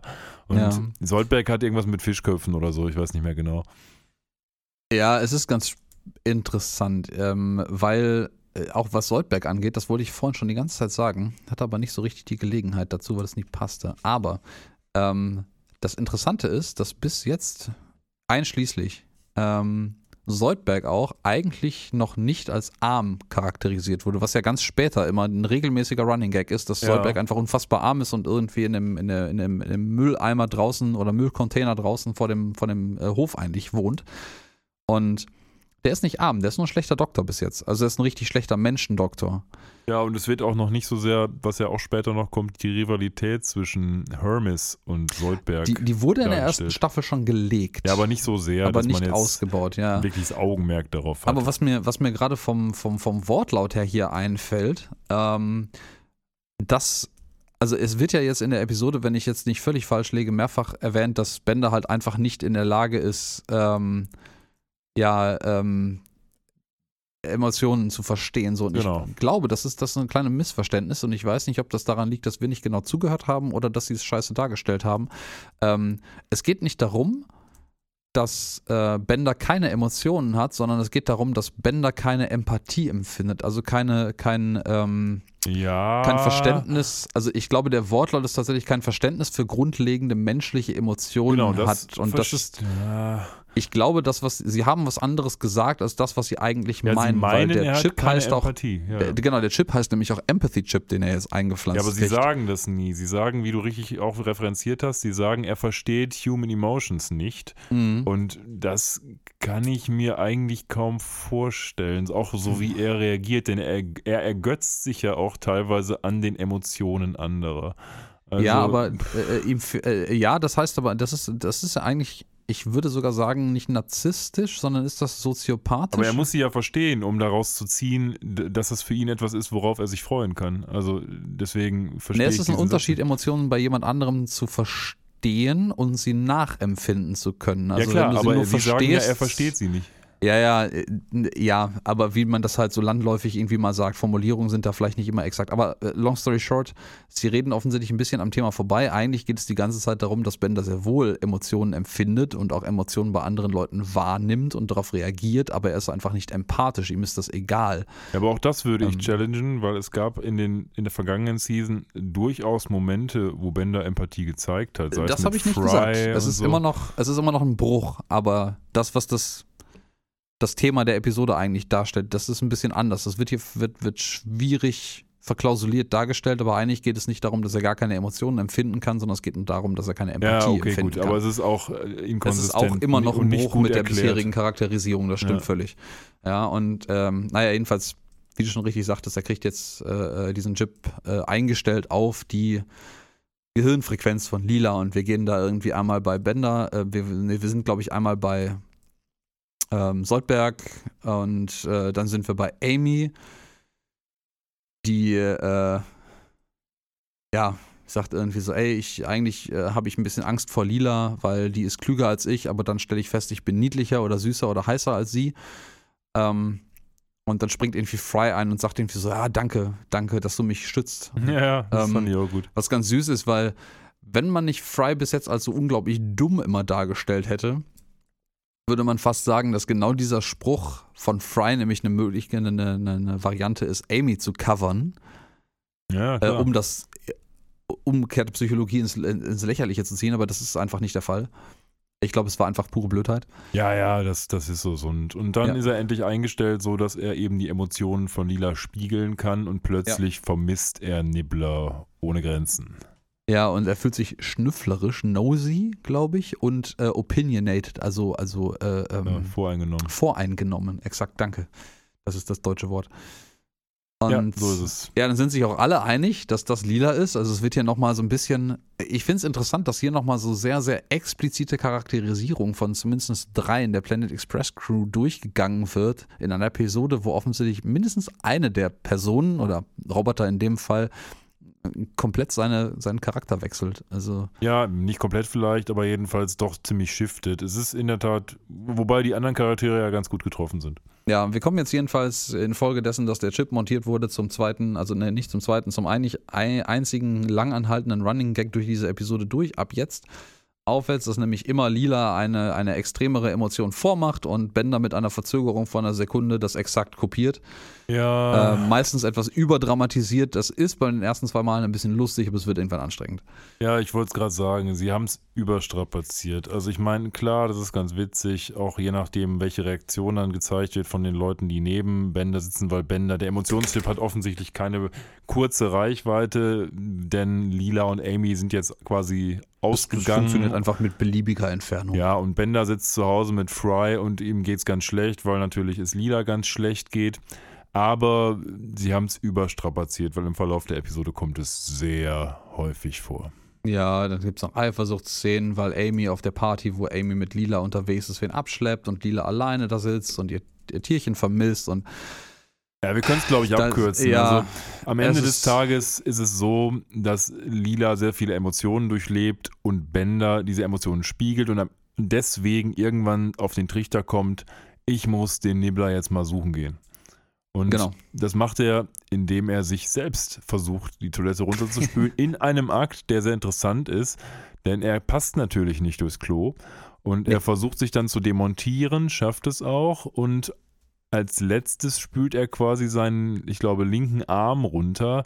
Und da muss man sich doch fragen, aber auf der anderen Seite, die Arme von ihm haben ja ein Eigenleben und können auch so rumhüpfen. Das sehen wir später in der Episode ja. auch noch. Ja, Deswegen ja, passt es wahrscheinlich, auch wenn ich nicht glaube, dass sein Torso durch die Toilette passt. Äh, auch der Kopf nicht. Also, der, das muss er schon in kleinen Teilen demontiert haben, damit das irgendwie Sinn macht. Ähm, aber gut, ich finde es sehr witzig, dass er quasi dann als letzten Akt äh, äh, seinen weiß gar nicht, linker, rechter Arm, du sagtest es gerade, ähm, noch in der Toilette hängend rausgreift mit der Hand, um die Toilettenspülung zu betätigen und sich selber als letztes Teil runterzuspülen.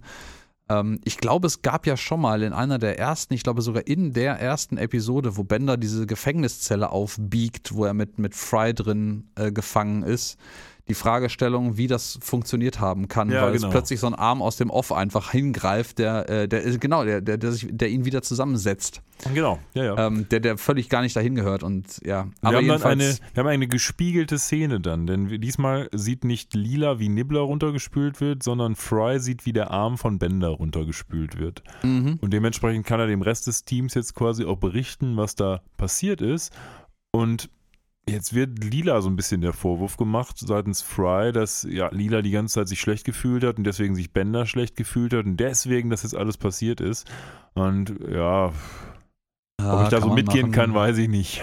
Kann man machen, kann man nicht machen, aber gut, es wird entschlossen, wir müssen da runter und jetzt wird nochmal ein bisschen plattgetreten, dass da unten natürlich irgendwie Mutanten sind mit äh, toxischem äh, Gift und Abfall und äh, alles und Fry, äh, ja, fühlt sich dann nochmal ein bisschen verleitet, God bless America zu sagen und dann öffnet man den Gullideckel direkt vor dem Planet Express Hauptquartier und möchte herabsteigen. Ja, und diesen Gullideckel öffnet man in einer computeranimierten Animation die das alles so ein bisschen wieder rausreißt, habe ich mich wirklich gefragt, warum musste das jetzt computeranimiert sein? Das hätte man auch ohne weiteres so machen können, weil das finde ich immer, bei Futurama reißt mich jetzt immer noch so ein bisschen raus, weil das doch im Kontext der anderen Zeichnung immer so ein bisschen deplatziert aussieht.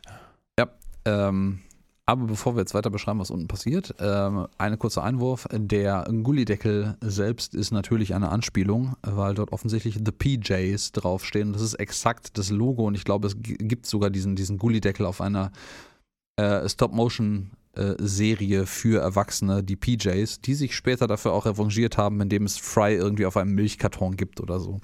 Ja, ja, das, das, das kann sein. Unten finden sie dann Bänder. Der hat ja. nicht ganz wirklich nicht so gut geschafft, sich wieder zusammenzusetzen. Ich glaube, das hat irgendwie ein Bein an, da wo der Arm hingehört. Irgendwie nicht so schwer ne? erscheint, aber naja, sie schaffen es dann und fahren dann los in einem kleinen Schlauchboot durch die Sewers und das Fry hat ein, ein, ein äh, Reiseführerbuch mitgebracht. Genau, ja, also für die ähm, Kanalisation heißt das deutsche Wort. Sie machen den Fehler und lassen Fry quasi auch den Reiseführer lesen und auch insbesondere die Karte lesen, was dazu führt, dass sie halt durch die Source fahren, irgendwann stehen bleiben und Fry sagt, oh, da oben ist ein kleines Mini-Rohr, äh, das ist der einzige Ausweg, aber keine Sorge, es wird nach irgendwie einer Meile breiter. Und ja. dann fällt ihnen auf, okay, das war keine gute Idee. Das ist im Übrigen eine der wenigen Szenen, wo die Emotionsspiegelei von Lila und Bender tatsächlich witzig ist, äh, weil äh, beide quasi gleichzeitig Idiot sagen und denken und auch ähnlich gucken. Ja, ja, stimmt. Ja. Stimmt. Und ähm, ja, aber da- das mit dem Reiseführer ist im Übrigen auch eine Anspielung. Ähm, ich weiß nicht mehr, wer das erwähnt, John DiMaggio, glaube ich. Im Audiokommentar. Jedenfalls äh, einer der Leute äh, war wohl mal in Paris vor langer, langer Zeit und hat dort versucht, mithilfe eines ähm, Reiseführers einen äh, Club zu finden und zu betreten auf der Champs-Élysées. Champs-Élysées. Und naja, der Reiseführer hat einen Zahl fiesen, fiesen Zahlendreher im, in der Hausnummer abgedruckt gehabt. Das war irgendwie nicht 1211, sondern 2211 oder sowas, also völlig am anderen Arsch der Welt. Und äh, das ist wohl die Hommage an diese nicht Kindheitserinnerung unbedingt, aber vielleicht sogar Jugenderinnerung. Oh, okay. Ja, dass äh, Fry sich halt völlig verliest in dem äh, Fremdenführer. Ja, sie enden dann also lost und finden sich wieder bei dem, was sie eigentlich suchen, nämlich bei den Mutanten.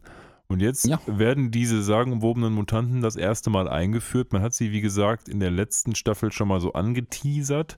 Ja, aber gesehen hat man sie nie wirklich. gesehen ne? hat man sie nie, deswegen ist es tatsächlich diesmal das erste Mal, wo wir diese Mutanten sehen. Wir werden sie in Zukunft ja auch noch sehen und hier wird dann auch der Grundstein ein bisschen gelegt für Lilas Hintergrundgeschichte, die Oh aber noch ja. lange nicht aufgelöst wird, sondern glaube ich erst in der vierten Staffel.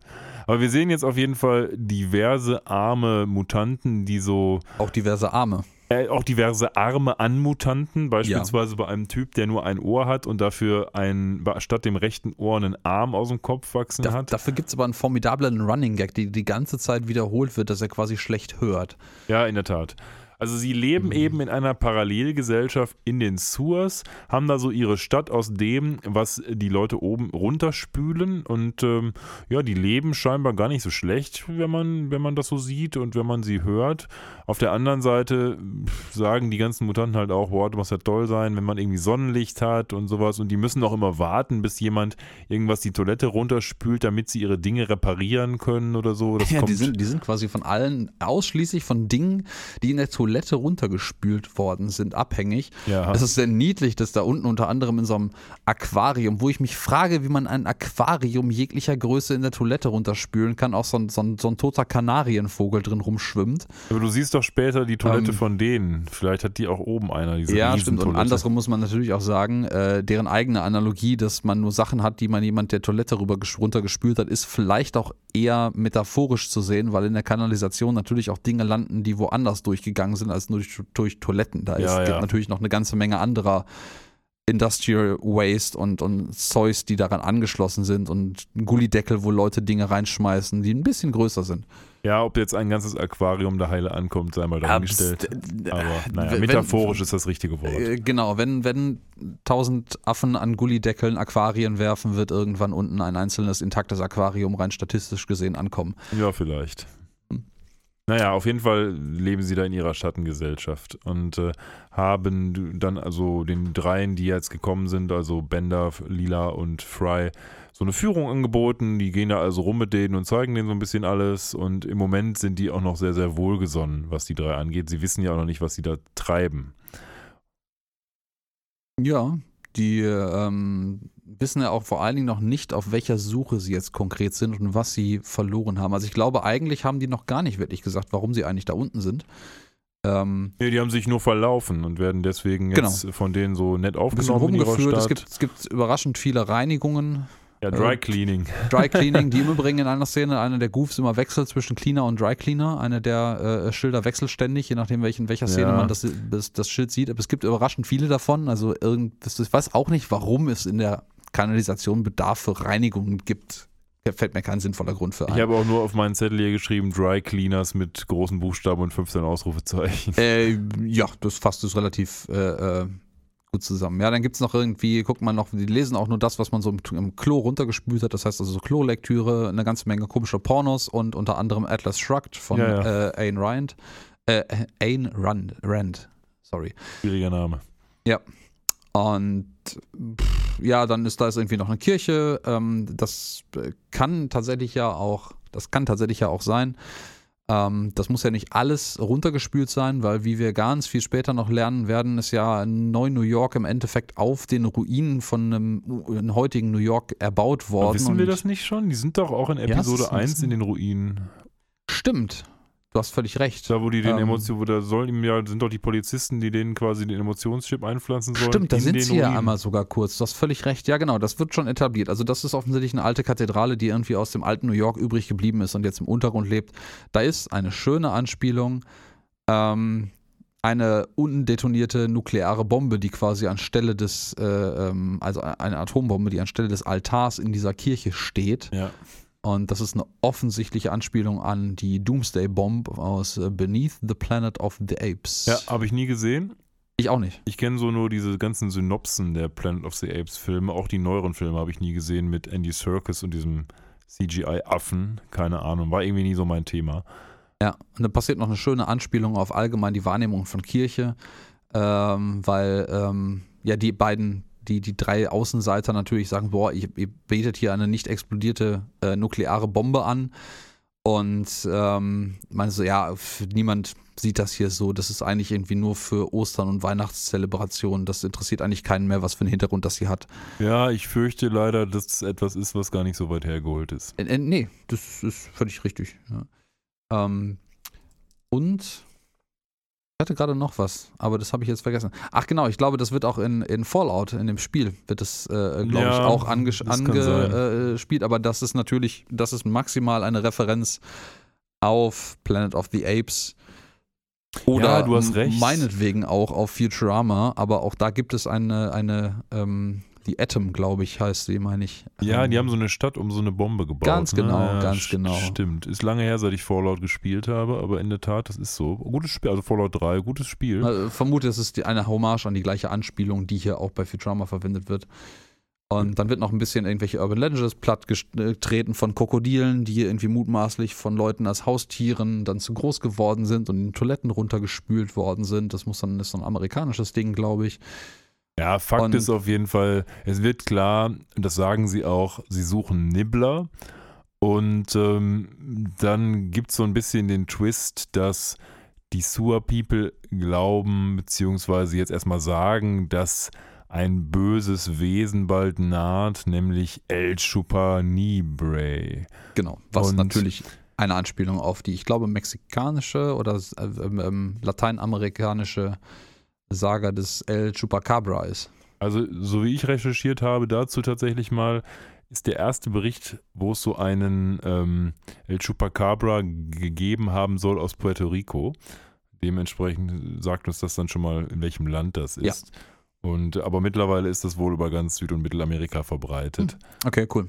Dann äh, lag ich gar nicht so falsch. Nee, 95 ähm, ist der erste Bericht übrigens. Her, also gar nicht, gar nicht. 95, dann scheint das, dann ist das vielleicht ja sogar eine halbwegs äh, äh, nicht jahresaktuelle, aber zumindest halbwegs aktuelle Anspielung, die sie da verarbeitet ja, haben, gerade mal knapp vier Jahre später. Nicht Und dann habe ich auch noch, als ich mir den Wikipedia-Artikel dazu durchgelesen habe, bin ich auf eine interessante, einen interessanten Berufszweig gestoßen, nämlich den Kryptozoologen, weil dieser El Chupa Nibre oder El Chupacabra in dem Fall ja etwas ist, was so ja, es ist ein Fabelwesen, aber oftmals ist es ja so, dass diese Fabelwesen irgendwie dann doch äh, einen wahren Kern haben. Und diese ja, ich, bekannt. Ja. beschäftigen sich dann tatsächlich mit solchen, mit solchen sehr, sehr seltenen Tierarten. Kann ich bislang noch gar nicht. Fand mhm. ich ganz interessant. Ich glaube, das geht ähnlich ähm, in eine ähnliche Richtung wie, wie diverse ähm, Legenden über Geistergeschichten und sowas am Ende nur auf ähm, psychologische Erkrankungen und halluzinogene Zustände zurückzuführen sind. Also ja, viele genau. jedenfalls. Und da gibt es auch viele Forschungen und ich glaube, dieser Kryptozoologe ist das, das Äquivalent, was halt in Sagen dann, wie du richtig sagtest, nach, nach Tierursprüngen sucht und deren wahren Wurzel versucht zu ergründen. Ja, unsere Kollegen hier von Planet Express denken natürlich sofort, ach, dieser El Chupanibre, das muss doch unser Nibbler sein. Und versuchen jetzt natürlich die Sewer People zu überzeugen, dass das eigentlich nur deren Freund ist. Und das finden die gar nicht so witzig, weil das natürlich etwas ist, was sie sehr fürchten. Und dementsprechend entschließen sie sich einfach mal jetzt ihre Missgabeln zusammenzupacken und unsere drei Freunde in die Ecke zu drängen. Ja, und ähm, eigentlich kommen sie sogar noch auf eine viel bessere Idee, aus deren Sicht zum Beispiel eine viel bessere Idee die möchten die nämlich als Köder einsetzen.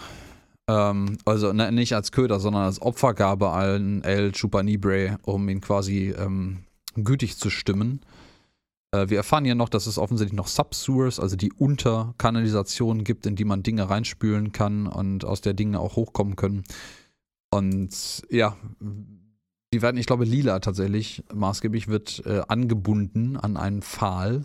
Ja, es ist ja so typisch, ich glaube, es ist tatsächlich auch eine Anspielung an Es King ist Kong und das King Kong. Es ist, eine, Building. es ist eine 1 zu 1 King Kong Anspielung, auch mit dem, mit dem T-Shirt, mit dem Shirt, was hier noch aufgerissen wird. Wo es, schöne Anmerkung, der, der Showrunner im äh, Audiokommentar im Übrigen eine, ursprünglich eine Nahaufnahme des zerrissenen Shirts gab, die dann gestrichen wurde. Warum? Äh, Amerika, Also Nacktheit, zu, zu wenig Frauen. Brüde, okay. Also äh, in die Richtung vermutlich. Das, da wird nicht näher drauf eingegangen, aber ich mutmaße das jetzt einfach mal. Und äh, ja, ich finde es jetzt gerade beim näheren Nachdenken auch spannend, dass nur Lila da angebunden hängt. Der Rest der Truppe eigentlich nicht. Also es ist ja noch Bender und Fry auch dabei und die sind halt einfach nicht da. So und Ja, vielleicht sollen die dabei helfen, den einzufangen, Ja. denn das, der Ja, Plan ist ja nicht Lila zu opfern, sondern nur als Köder zu benutzen, um dieses Seil da, was sie da ausgelegt haben, zu nutzen, um diesen El Chupanibre einzufangen. aber jedenfalls lange Geschichte kurz gefasst. Ähm, der Trick funktioniert, äh, also so semi. Äh, aus dem riesigen Rohr an der Wand kommt ein großer Schatten und äh, äh, ja, wirft sich äh, dem kleinen Männchen, was dann dahinterher kommt, voraus, nämlich Nibbler, der ankommt und Bender in Stellvertretung von Lilas Emotionen, da Lila jetzt ja festgebunden ist, nimmt den an sich und knuddelt ihn und findet ihn ganz süß und in dem Moment kommt aus dem großen Loch El Chupanibre. Es ist irgendwie so ein grüner, tja, so was Ja, so so eine Mischung Molch, aus Godzilla und Dinosaurier und Molch irgendwie. Ja, ja, ja, ich, ich glaube vielleicht die, die Anspielung auf ähm, Godzilla ist hier nicht ganz so verkehrt und vielleicht auch ein bisschen beabsichtigt. Aber naja, gut. Äh, Fry in seiner üblichen Schusseligkeit rennt natürlich irgendwie weg und tritt in die Falle, die man eigentlich El Chupanibre gestellt hat und hängt dann irgendwie auch kopfüber in einem Lasso herum und kann nichts machen. Und Bender ist der Einzige, der eigentlich agieren kann hier, mal abseits von Nibbler, der noch keine großartigen, intelligenten Handlungen ähm, ähm, offenbart bisher. Aber der kann halt nicht handeln, weil ähm, der kopiert halt gerade Lilas Angst. Und gut, versucht dann quasi Lila in klaren Momenten einzureden, wie was für, was für ein Fuck you und äh, äh, egal Mindset sie jetzt gerade braucht, damit Bender agieren kann. Und das funktioniert dann irgendwie auch und Bender schafft es dann tatsächlich mit ein bisschen, glaube ich, Nibblers, nee, Nibblers Hilfe nicht, der tritt ihn einfach weg. Ähm, El Chupanibre in die große Toilette in die Unterkanalisation zu spülen und die Gefahr ist gebannt. Ja, also dieser Kampf zwischen Bender und El Chupanibre ist irgendwie so ein bisschen komisch, weil das ist dann so, Bender wird hier sehr hoch stilisiert als der Retter, der jetzt irgendwie nur noch, man muss jetzt diesen Emotionschip entfernen, damit die unglaubliche Kraft von Bender entfesselt wird, die dann Er El Chupanibre besiegen kann. Er wird quasi sehr mit der riesigen Brechstange geläutert und, und reetabliert. Ja, auch das Ähm, passt irgendwie nicht so naja, richtig. nee. Weil der Bender jetzt ist ja jetzt eigentlich nicht so der, der, der Killer-Roboter, der sowas zustande bringen dürfte. Aber gut, in dieser Episode soll er es dann so machen und tatsächlich am Ende des Tages wird er dann die Toilette runtergespült, der gute El Chupanibre. Und dann gibt es eine neue Legende, nicht die Legende von Jane, sondern die ja, Legende du von kommst, kommst Bender. mir so vor. Ähm, Ja, ähm, ja, Wo und der Gitarrenerzähler aus der Kanalisation noch einmal ganz kurz einen zum Besten geben will und dann reißt ihn eine, äh, ihm eine Gitarrenseite und er sagt das Offensichtliche, Mann, jetzt wird es wieder Jahrzehnte dauern, bis jemand eine neue Gitarrenseite im Klo runterspült. Also die, nur, nur zum Hinweis, die Legende von Jane ist äh, für alle, die Firefly mögen. Äh, aber ich denke, das werdet ihr Ich dann finde, schon. wir müssen auch nicht alle Anspielungen, die wir machen, immer Nein, erklären. Manchmal nein. kann man auch einfach darauf hoffen, dass Leute sich freuen, das erkannt zu haben, was wir meinen. Gut. Aber gut, äh, ja, wir sind jetzt quasi in der, im, im Epilog der Episode. Ähm, äh, man montiert Bender den Chip wieder ab, weil er offensichtlich ähm, genug davon hat. Vielleicht hat man auch Mitleid mit ihm und äh, ja, der Professor glaubt dann festzustellen, so, ey, der Chip, der lief eigentlich ja nur auf halber Kapazität oder war komplett kaputt. Und das waren alles deine echten Emotionen und das hat quasi als homöopathischen Effekt, könnte man quasi sagen, oder äh, Placebo-Effekt, ähm, funktioniert. Und alle freuen sich irgendwie und dann sagt der Professor so, nein, sorry, der hat eigentlich auf dreifacher Kapazität funktioniert und das heißt, Bender hat immer noch irgendwie so gerade eben Emotionen von Lila mitgekriegt. Wobei ich finde, das stimmt nicht ganz. Er hat schon ganz schön krass eskaliert. Ja, eben. Äh, unter dem Einfluss von Lilas Emotionen. Aber auch immer nur so punktuell. Ne, immer nur so die, ich habe das Gefühl, das hat so einen, so einen Threshold, so eine, so, eine, so eine Grenze. Sobald irgendwie Lilas emotionale Ausbrüche einen gewissen Mindestmaß überschritten haben, wird das irgendwie eins zu eins auf äh, Bender gespiegelt und zwischendrin passiert da gar nichts. Ja, das war wie immer plotgetrieben. Ja, so. und ja, damit montieren sie ihm diesen Chip äh, im Endeffekt ab und Bender nimmt dann nochmal die Zigarre in, die, in den Mund und sagt so, ja, so long suckers, irgendwie sowas in die Richtung. Jerkwards. Ja, ja. Jerkwards ähm, ich gehe jetzt weg und aber da stellt sich auch eine charakterliche Wandlung ein. Lila hat nämlich von Bender ein bisschen gelernt und äh, verabschiedet sich quasi mit den gleichen Worten, denkt sich so, weißt, wisst ihr was, Leute, ihr könnt mich gerade alle mal, ich brauche mal ein bisschen Ja, Auszeit. angeblich hat sie von Bender gelernt, ob das jetzt wirklich so ist, das ja, werden wir noch zu bewerten ja, ja, haben in der Zukunft. Das, äh, da kann man dann auch Fantheorien anfangen, dass der Chip vielleicht in beide Richtungen funktionierte, bla bla bla bla bla. Aber lassen wir das. Wir sind am Ende unserer Episode 1, Staffel 2 angekommen und naja, kommen wir zum leidigen Thema der Bewertung. Wie findest du die denn so? Ja, tja, jetzt erwischst du mich hier dieser Frage so. Ähm, man hat es ja vielleicht schon ein bisschen während der Besprechung mitbekommen, bei dir ähnlich wie bei mir. Ich bin jetzt nicht der größte Fan dieser Episode. Also das sage ich jetzt tatsächlich jetzt zum ersten Mal bei Futurama, dass ich die Episode doch ja nur so mäßig fand. Das liegt zum einen daran, dass ich einfach noch nicht so richtig damit warm geworden bin, wie sie jetzt hier Bender charakterisiert haben. Das liegt an den Inkonsistenzen, die für mich auch, trotzdem wir jetzt so ein bisschen aufgearbeitet haben, dass es mehr um Empathie als Emotion geht, trotzdem nicht so richtig von der Folge vernünftig dargestellt werden. Das liegt auch daran, dass der Humor in dieser Folge äh, ziemlich redundant ist, immer mit dieser Emotionschip-Nummer und dass man halt sehr, jedenfalls für meine Begriffe, sehr plotgetrieben das Ganze vollführt hat, sodass sich alles dieser einen Zielrichtung unterordnen musste. Und dafür gab es dann irgendwie zu wenig Nebenkriegsschauplätze, die mich dann noch abholen konnten. Und ich glaube ehrlich gesagt auch nicht, dass die Moral dieser Episode, der mich das irgendwie lila jetzt auch gelernt hat, ein bisschen mehr für sich selbst äh, zu sorgen und sich selbst um sich selbst zu kümmern, dass das von langer Dauer sein wird. Also das ist irgendwie so ein so eine Episode, gerade als erster Punkt für eine Staffel, für eine neue, die irgendwie aus meiner Sicht nicht so gelungen ist. Also von daher würde ich, ja, was geben wir denn? Also ich, ich würde vielleicht tatsächlich diesmal die vier geben, muss ich sagen, äh, weil das eben gerade im Kontext auch dessen, was wir sonst so bewertet haben und wo wir sonst lagen, ja, für mich doch ein bisschen abfällt. Und selbst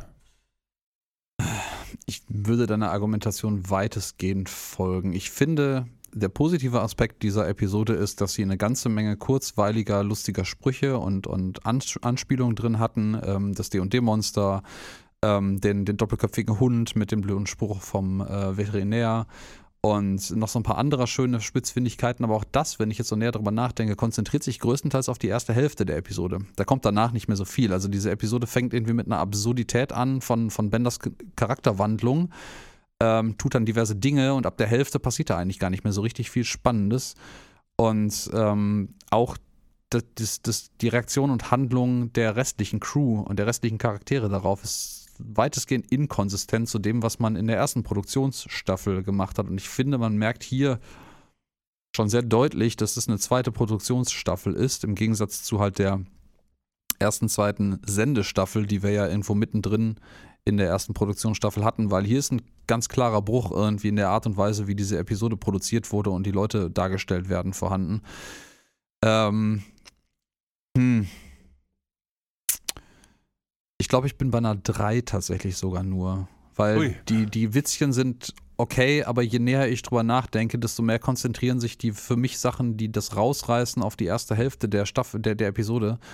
Und es reicht einfach nicht. Nee, tut mir oh, leid. Jetzt, ihr merkt, wir ziehen in der, in der neuen Staffel die Zügel an. Jetzt werden hier andere Seiten aufgezogen. Was uns dazu bringt, dass wir natürlich auch interessiert sind daran, wie euch die Episode gefallen hat und wie ihr das uns mitteilen könnt. Das erfahrt ihr jetzt.